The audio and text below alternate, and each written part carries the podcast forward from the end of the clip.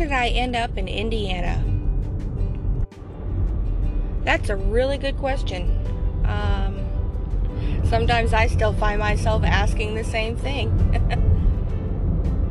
we'll go back to my college days, maybe even back to high school, actually. Um,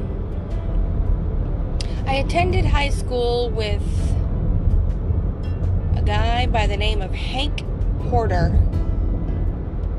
And uh, we were always friends.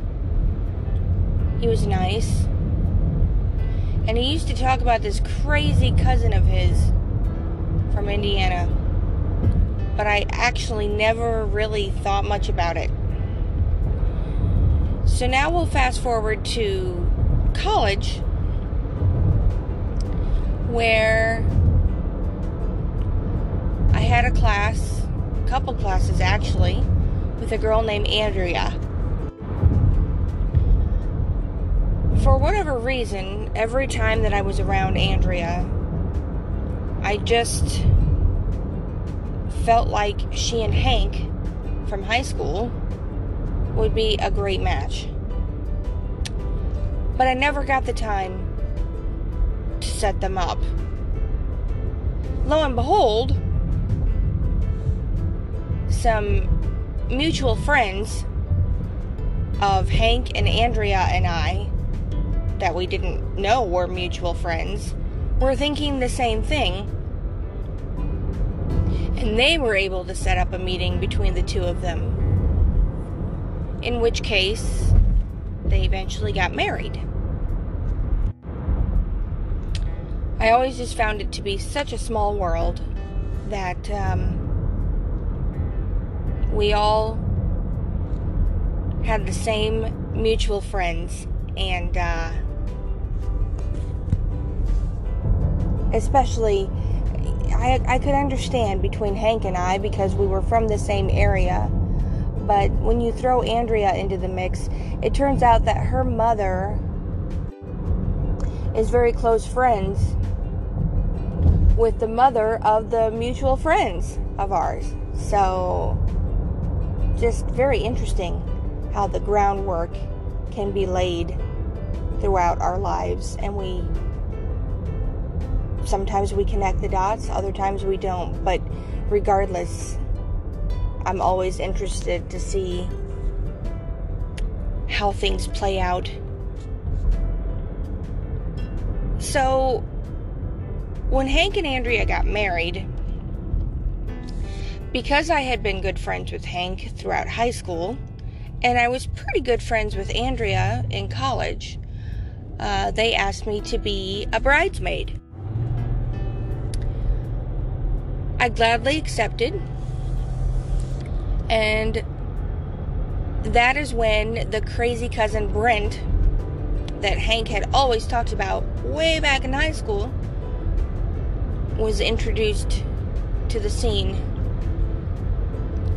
uh, he was Hank's best man, actually.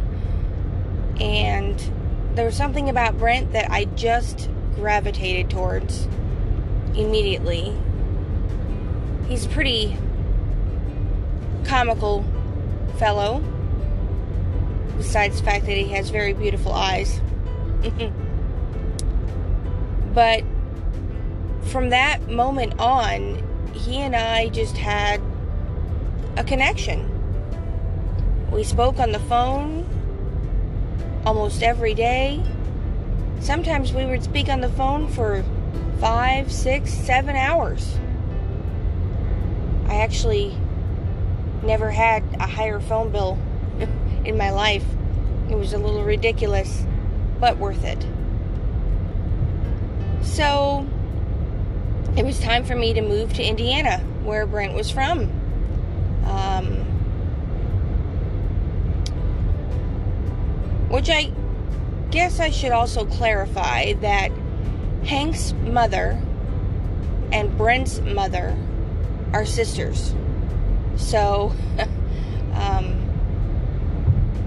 it's, and Hank's dad and Brent's dad are cousins also.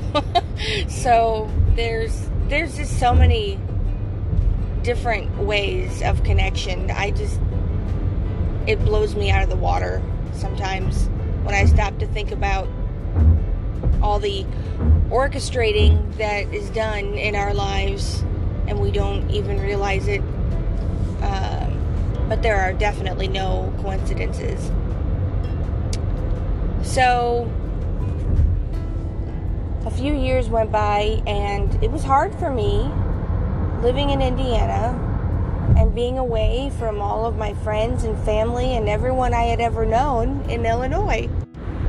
And there were times when I really struggled with it and wondered if I had made the right choice. But then, another friend of mine was getting married. And I went back to Illinois to attend his wedding.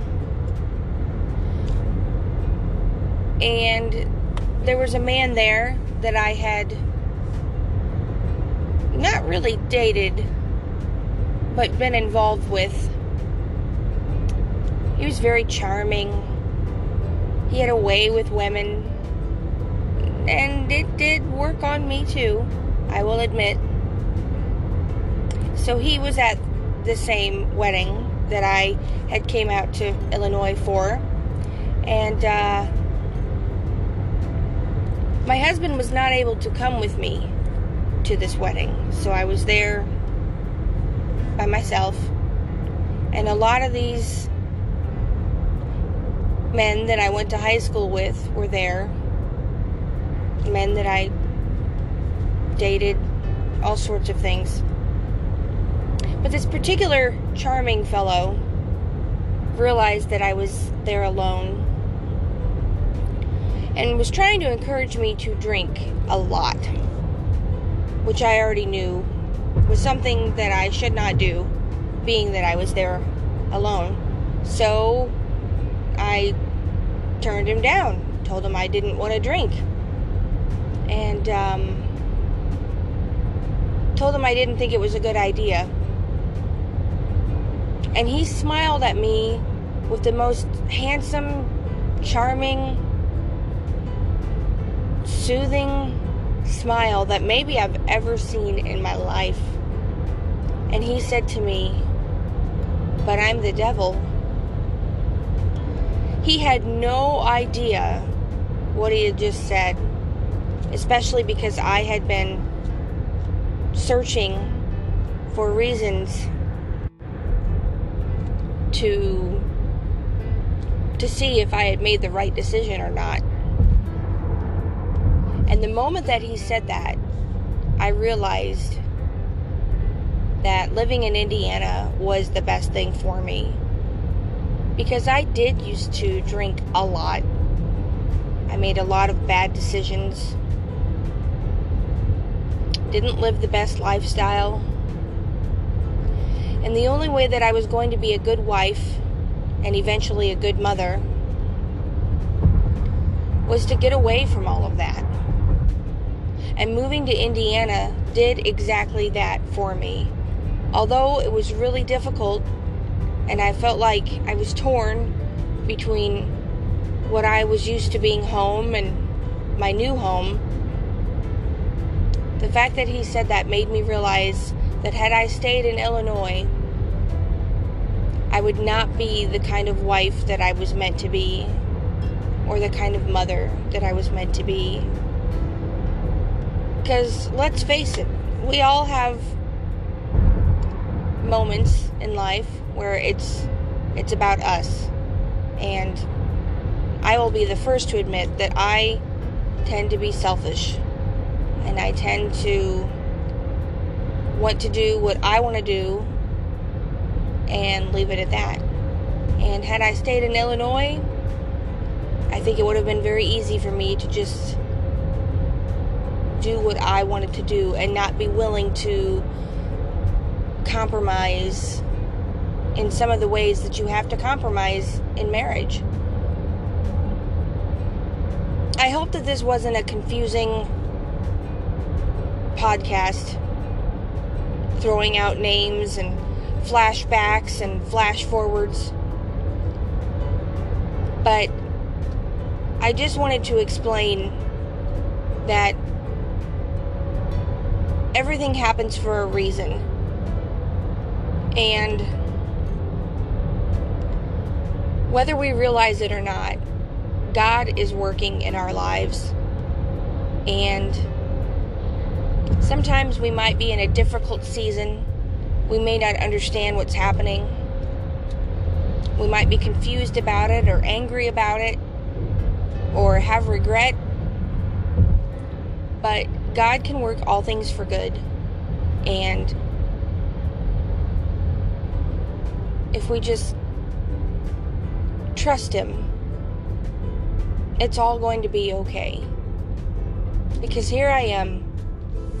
In August, I will be married for 16 years. And although it's had its ups and downs, and, you know, really wonderful times and really difficult times, it's been amazing. And I am truly blessed. And I just, I'm glad that I came to Indiana. I want to thank everybody for listening, and I hope you have a wonderful day.